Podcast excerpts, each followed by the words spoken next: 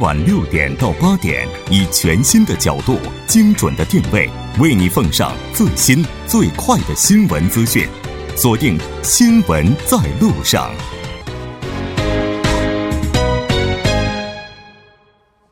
欢迎回来，了解最新的热点和焦点。锁定调频一零一点三，《新闻在路上》。那么稍后是广告时间，广告过后马上回来。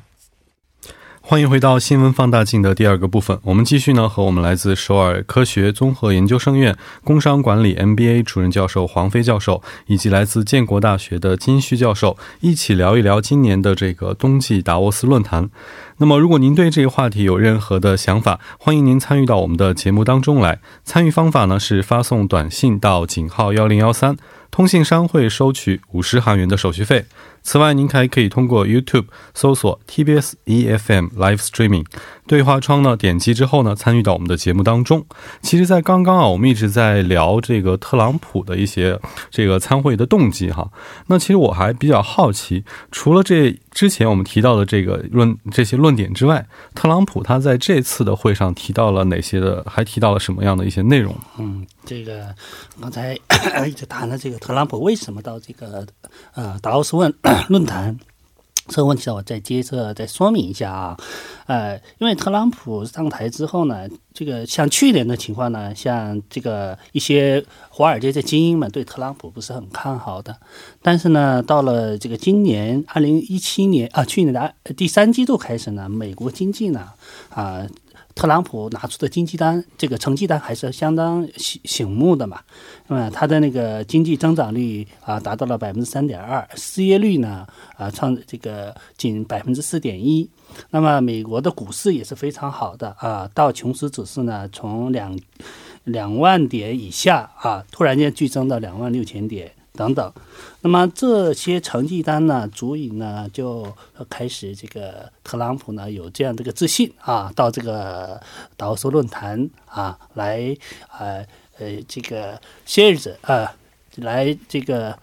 到鼓动大家到去美国投资，然后也也可以炫耀自己的这这个业绩啊，这样的。呃，以美国优先自己的战略，是不是呃，在已经可以夸耀了啊？等等这样的想法是存在的啊。我想这这也是主要的原因之一吧。嗯嗯，对。其实说到这里呢，这些都是特朗普自己的一些想法哈。我倒比较好奇，那么各界对他的这些论点是怎么看的呢？据说还真的有人是比较接受他这一套的哈。不过就是我看了有很多，虽然是就是好像嘲笑他为什么要去的哈，但是其实也有一些好的声音，就是说，因为他作为一个美国大国的这么一个这个。总总统哈，代表性的这么一个领导人，那他能参加达沃斯论坛，然后对世界的多边对话甚至多边合作，都是一个很好的消息哈。而且呢，就跟刚才金教授讲的一样，就是虽然这个他的第四季度好像没有他的预期的百分之三那么好，但是他前三个季度的这个政绩也是非常的，就是可以说是最近几年美国最好的成绩了。所以呢，其实这个整个大家也知道，美国就是世界的美国，所以美国的经济好不好，其实跟世界的经济。好不好？其实是很很相关的。我们的这个次贷危机也是从美国开始发源，然后从二零零八年开始，大家就都在这个很经济萎靡的这个情况下哈，所以大家也需要一个这个希望的曙光。那也要先从这个老大，先先从这个这个美国这个经济开始走好，我们其他人才有信心哈。说他都不好，我们的怎么怎么会好起来哈？所以说，嗯，这个特朗普呢，他这个虽然说是好像有点标功的这种感觉哈，但他确实。他的这个整个的这个美国经济增长率要好于小布什和奥巴马了，而且呢，他也强调了，就是在达沃斯强调了一个繁荣的美国有利于世界哈。然后呢，虽然说这个很多很多这个人都觉得他这个美国第一是很就是听起来很刺耳的，但是呢，他也反复的强调了通过税改啊，通过其他的呢，美国是向商业开放的，他也是传达了一个跟这个美国跟世界合作的一个信息哈。然后另外我们可以注意到一点呢，就是一个例子。比较典型的就是特朗普其实就任，我们说他第一个签的呃这个合约就是退出 T P P 哈，我们知道这个很著名的。然后呢，他也知道这个退出 T T T P P 的这个一年时间里呢，其实以日本为首的其他国家其实是自搞了一个小团体哈，然后把这个美国这个就还希望美国重新加入。所以呢，其实，在十一月份这个在越南的演讲的时候，就特朗普就不敢再提 T P P 这个事儿了。然后甚至在这个今年哈，就是这个达沃斯上呢，他甚至说可以，就是说如果说可以满足美国的这些贸易条件或者什么的话，那他可以考虑重新加入 T P P 这个事情哈。所以我觉得这个他在整个的这个去年啊，因为他是一个商人嘛，他其实全原来没有从过政哈，所以他也是慢慢在积累自己的这个从政的经验。所以呢，对以后的这个啊美国的这个发展和整个世界这个发展的联系，我觉得还是比较可以抱着乐观态度去看的。嗯，就感觉好像大家拉一个大群，然后美国突然说我不干了，要退群，嗯、然后结果人家又拉了个小群，美国又回来说我还要参与哈。嗯、所以我记得有个媒体就说这是出现了一个法卡湾。那不管怎么样，其实除了美国之外啊，我们知道这个会议当中还是有很多这个世界各国的领导人参与的哈。那么其他各国的领导人有什么比较亮眼的一些表现呢？嗯，这个我看的这个 这个。要马克龙他的这个呃有有一些一个新的一个说法啊，那么过去呢，外界呢，这个欧洲这一块呢，一一般过去是以默克尔啊为代表的这样的这个呃这个默克尔的这个的地位还是很重要的，但是呢，默克尔呢，因为大选之后之后呢，他的那个业绩不是很好啊，呃的前景不太确定，那么因此呢，在此次的达沃斯论论坛上，他的影响力是减减弱了，但是呢。马克龙他的这个对特朗普啊，这针对这个全球的贸易和环境问题呢，是比较针锋相对啊，提出了不少呃一些呃自己的看法。那么呃，法国呢力图呢要重回这个欧洲的中心啊，这也是他的一个呃说法。那么这个能不能实现呢？也是一个 呃比较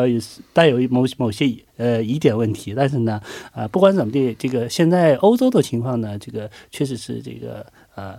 这个法国的这个实力。呃，不容忽视的，嗯，对，这也是还存在一些未知数哈。那么黄教授对这一点有没有什么补充呢？这方面呢，其实欧洲的所有的大国的这个主轴哈，还是希望建立一个更统一、更有强大的欧洲哈。尤其是在英国脱欧以后，这次英国脱欧也是一个单独的一个分论坛，据我了解哈。然后呢，再来就是可能所有的，你比如说这个意大利总总理啊、巴西总统，还有加拿大总理、印度总理呢，他们都提到一个这个呃。世界其实面临的挑战都存在的，就是保护主义。这个确实跟这个特朗普。总统他强调的这个民粹主义哈是有一个对立面的，然后再来呢，就是我觉得这个法，因为刚才这个金教授也讲了，默克尔呢其实好像现在这个势力是减弱了，就是在领导欧洲整个的这个啊团结的，但是我还是认为这个德国在整个欧洲的这个经济的位置还是很举足轻重的，尤其是在第四次产业革命的这个先导者的位置还是很强的。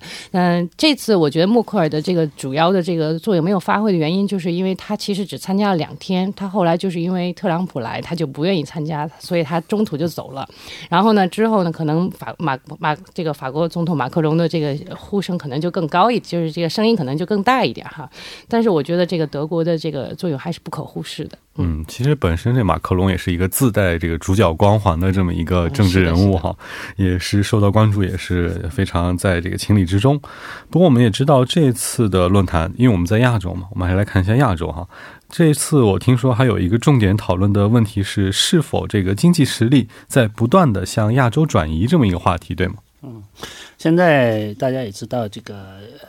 呃，亚洲尤其东南亚还有东亚的这个经济增长率还是不错的啊，尤其是其中的中国啊，中国的这个在这个世界经济的贡献度呢，将近占三分之一嘛。那么因此呢，在这个这此次的这个论坛当中呢，呃，对针对中国的问题啊，提出的还是相当多的啊。那么呃，像这个。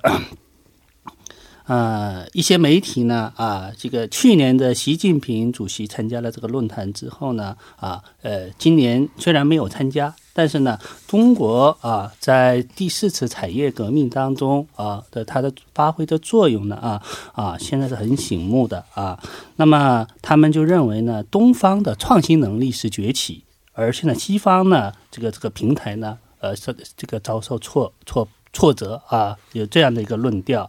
那为什么这么说呢？那我们比如说呃其中的人工智能啊，这个我看这次在达达沃斯论坛当中呢，呃，这个还是很很重要的一个话题。呃，那么在这个问题上，呃，中国的企业啊，像阿里巴巴呀、百度啊、京东啊这些企业的，他们拿出来的一些新的一些理念啊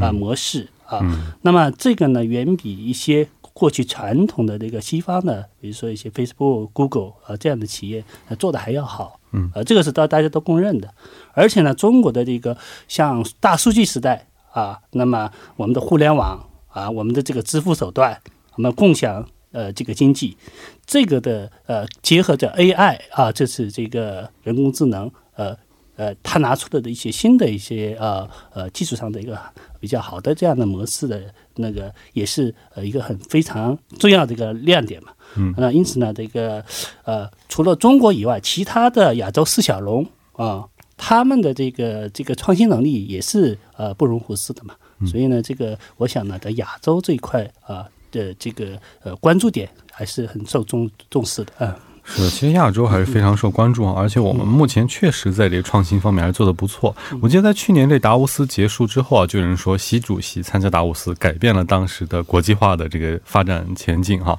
那么今年这特朗普又来了，也有人说他也会改变国际化的未来。那么这一点不知道这个黄教授是怎么来看的？我觉得特朗普参加达达沃斯虽然是一个热点话题哈，但是我觉得因为美国一直是这个西方这个经济的主要的这个领头羊。哈，这个大家都是这几年，这个不管是你学没学这个经营贸易这个专业哈，你都是这个这个这个身体力行，这个这肯定是有切身体会的哈。然后呢，这个刚才金教授也讲了，就是这今年呢其实是第四次这个呃邀请比较就是中国相关的领导人。今年当然虽然习主席没去哈，但是我们的这个呃这个中央这个常委委委员这个中中央政治局委员刘鹤他去了，并并发表了一个主。主题的这个演讲也是非常重要的哈，就是其实我觉得这个整个国际化的未来呢，肯定是向着合作的这个趋势去演变的。当然呢，呃，也说到了这个分化哈，分化呢，也就是有人会有这个，就像贫富差距一样，就是要互相的帮助。但是呢，肯定也有人先富，也有人后富，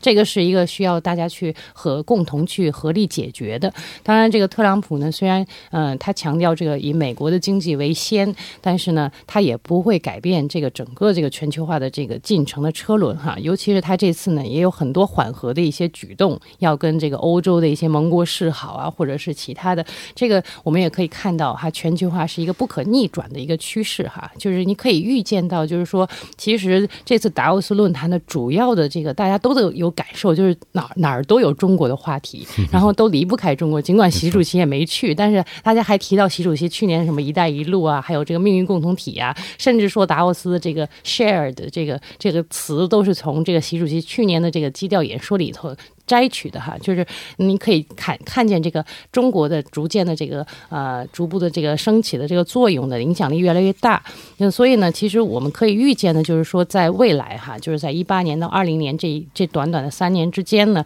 可能这个中美两大国之间的这个对话或者是博弈，呃，可能会影响到整个这个世界经济的一个变化哈。我这是我们非常期待的一件事情。嗯，其实全球化还是非常受关注，而且是一个不可逆的这么一个呃大的发展趋势。是哈，但是其实从这次论坛的这个主题上，我们就能看得出来，它也并不是一帆风顺的。对，你看，它首先说要合作之前，它还有一个现实叫做分化。是的，比如说我们今后的这个道路，肯定还是这些风险和机遇并存哈。不知道这个金教授是怎么来看这个问题的？是的，这个刚才黄教授前面讲的挺好的。嗯，那么我们这个中国的那个有一个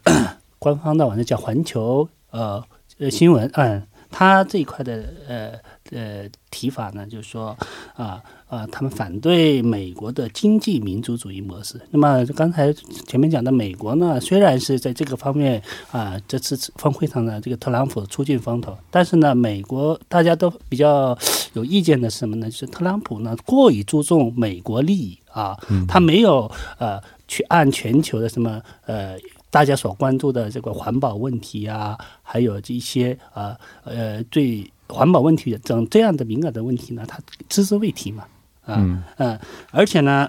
在这在全球化这个过程当中呢，呃，我们呃在这种基调上啊，那么呃如何啊呃这个呃过去是美国是领头羊，但是呢，美国呢它。它应该呃要起到的作用，它没有完全呃做到，呃这这这这样的情况也很多嘛。它还是一个变数的，它也是个变数，对，哎，所以呢，这个中国和美国如何呃加强合作？那么这个当中呢，呃呃全球。呃，整体的利益啊，趋向于哪里？这个也是一个很大的一个。呃，我就想问一下金教授了，那您觉得特朗普这次咱可以说他有可能是加引号的服软了哈？嗯，那您觉得他的某种程度上的这个服软会不会改变这个国际化的一些为今后的一些发展趋势？我想呢，特朗普的这个一一一举一动呢，虽然是这个以美国优先，这个是呃是呃，但是这个是稍微基调是有点改改缓缓解了。那但是呢，我想呢，呃，今后呢，呃，它的大趋势，呃，全球化大趋势，这个它也是不可逆转的。所以呢，我想呢，它从大趋势上还是它稍微一个有一个缓和的这样的一个。呃，举动啊，就是还是要顺应这个历史发展的大潮流哈。其实说到这个风险和机遇啊，我们毕竟还是在韩国，然后我们又是中韩两国嘛，所以那么其实，在这种大的环境当中，在这个机遇和风险面前，我们先来聊一聊，我们应该怎么去规避这个风险呢？嗯，规避风险其实有几种准备啊，就是你可以事先的去做准备，比如说政治风险呢，或者是这些这个财务风险呢、金融风险呢。啊，我们说风险的话，如果你可以预测的话，那你就可以规避；如果你不可以预测的话，那其实这个规避那是很难的。所以呢，为什么说美国这个不确定性是非常让人头疼的哈？就是他他经常说出来的话，就是大家都猜不出来他到底是什么意图哈。那你像这个韩国，我们在这个韩先分析一下韩国呢？韩国它现在马上二月份会迎来一个国际大盛事，也就平昌冬奥会哈。那可以借此呢去缓解一下去年很紧张的这个半岛形势，尤其是中韩关系现在也是逐渐的去失去缓和哈。所以从长远来看的话，其实这个韩国这方面的就是你想在这个互联网啊或者在 IT 方面，它其实都是有一些这个国际竞争力的。但是它最不稳定的就是地缘政治的这个政治风风险。然后呢，甚至有人也是也比较担心的，就是说这个平昌冬奥会，即使这个北边会参加，但是之后可能还会把它打回原形，就是这个南北关系还是会紧张。所以就是这方面，如果这个问题不解决的话，其实韩国会吃亏很多，就是它。就像举办这个达沃斯，你也需要是一个安全的地方，这些领导人才愿意来哈。这个冬奥会也是，这次也有很多这个大国缺席，也是这个同样的问题。所以其实规避风险这方面呢，其实韩国这方面做的现在还是不够的，就是还是需要，比如说我可以动员大国的力量哈，跟我团结在一一起，然后呢，我们可以看出来这个我们这个韩东亚半岛这个形势还是比较安全的。那尽量的多组织一些国际的盛会哈，可以。邀请一些有实力、有影响力的这些，呃，就像达沃斯论坛一样，它可以不断的向世界发声的话，那，呃。越来越多的人会认为这里很安全，那就会来这边投资啊，或者来这边去安居安居乐业哈。我觉得这个是韩国面临的话题，就是呃很很重要的一个课题。然后呢，再来就是中国这边呢，中国这边呢，其实这个达沃斯论坛上也可以看得出来，没有达没有中国就没有达沃斯了，就是这种感觉哈。而且我们也办夏季达沃斯，所以其实中国的影响力是现在是与日俱增，这个大家都会呃都不可否认哈。当然，我们说中国呢，其实，在新时代的一个战略选择，其实是很影响世界的一个这个未来经济发展的。中国会变成一个什么国家？还有就是中国现在越来越多的这些有钱人哈，就是这个中等收入、越过中等收入的这些中等收入这个中级的这个消费阶级哈，这个对于世界来讲，中国又是一个巨大的市场，也是有很大的这个吸引力的。所以呢，其实这方面来讲的话，其实中国的一举一动，我相信都会牵扯到。整个世界经济的这个发展，所以其实东亚还是在这个未来的这个，尤其二零一八年，还是有很大的这个发展的希望的。嗯，其实我觉得黄教授提的很多意见还是非常好的哈，就包括这个冬奥会一些意见。那其实说完了这个风险，我觉得还是有机遇的哈。那么这个机遇应该我们如何去处理，才能更好的抓住它？嗯，我觉得这个呃，目前刚才呃前面也讲了，这个世界经济的这个方向呢，往东亚方面啊，东亚这方面啊，确实趋向这个更更有利的方向发展。那么在这样的一个机遇的条件下啊，那么我们要面临的这样的一个问题啊，那么呃，你要抓住这这个产业第四次产业革命的这样的一个变革期啊，呃，然后呢，呃，技术。技术创新技术革新，那么提升自己的国家的竞争力，这个是最关键所在。嗯，其实也就是说，机遇呢还是在很多方向存在。我们其实要抓得好的话，还是能有很多的这个发展哈。其实说到底呢，这个达沃斯论坛呢，也是可以说作为今年的第一个盛盛会，也为今年的整个全球经济的发展指明了这个路线。所以呢，也期待着。其实我觉得今年是不是能够有一个开门红这样的感觉哈？不过我我这个里补充一点，就是我觉得达沃。斯其实也给我们很多的灵感，因为达沃斯，你看他四四天开四百场，而且就是涉及到你的生活的方方面面的一些这个主题论坛。我觉得我在韩国参加了很多这种世界级的论坛，我觉得我们做的东亚国家做的还是非常不够的，就是我们可以把这个话题的这个焦点移到东亚来，就是我们可以在一年，尤其是这个呃这个发展的速度越来越快的时候，可以一年办个好几次哈。嗯，对，来一个东亚版的这达沃斯哈。那不管怎么样呢，非常感谢两位教授做客我们的直播间，谢谢，谢谢，嗯，谢谢。好，到这里呢，我们的新闻放大镜节目呢就结束了。接下来呢，让我们一起来关注一下这一时段的交通以及天气状况。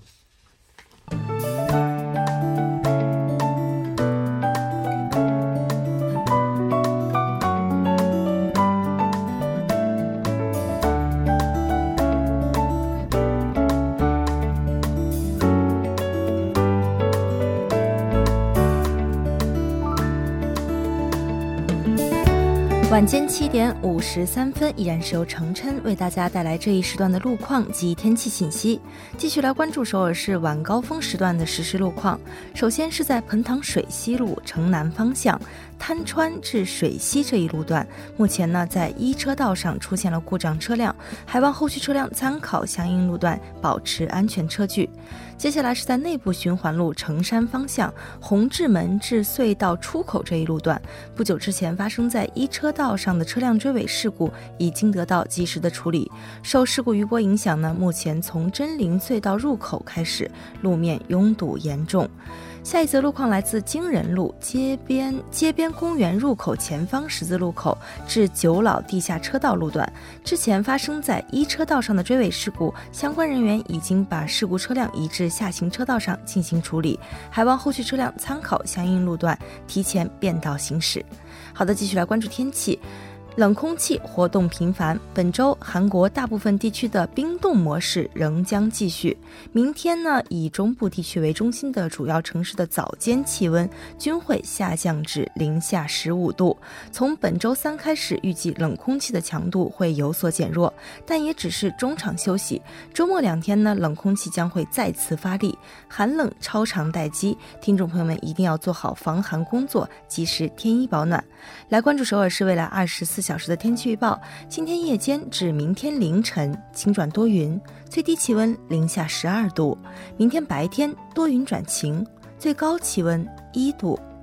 好的，以上就是今天这一时段的天气与路况信息，我们明天见。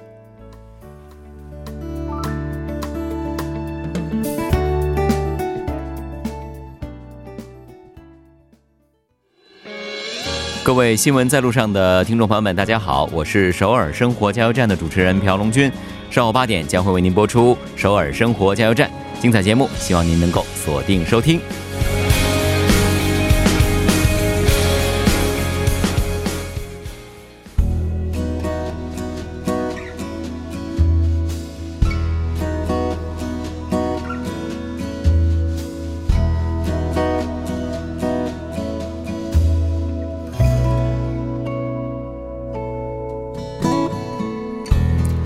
到这里呢，新闻在路上两个小时的节目马上就要接近尾声了。最后呢，还是为您奉上今天的结束新闻。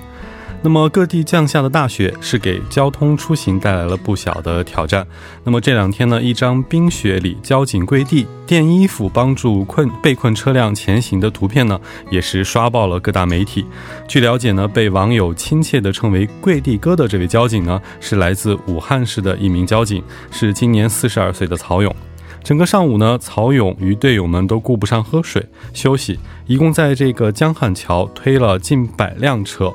路过的司机呢，也都纷纷摇下车窗，向交警招手致意。直到中午的十二点，这个冰雪呢才被逐渐的清除，交通呢也恢复了畅通。贵地哥交警呢，给人们带来的不仅是交通上的便利，更是给整个寒冬带来了更多的温暖。让我们呢也都献出一点点的爱心，给这个寒冬带来一丝温暖吧。节目制作人范秀敏，作家金勇，尹月，感谢您的收听。我们明晚同一时间依然陪您在路上，我是王哲。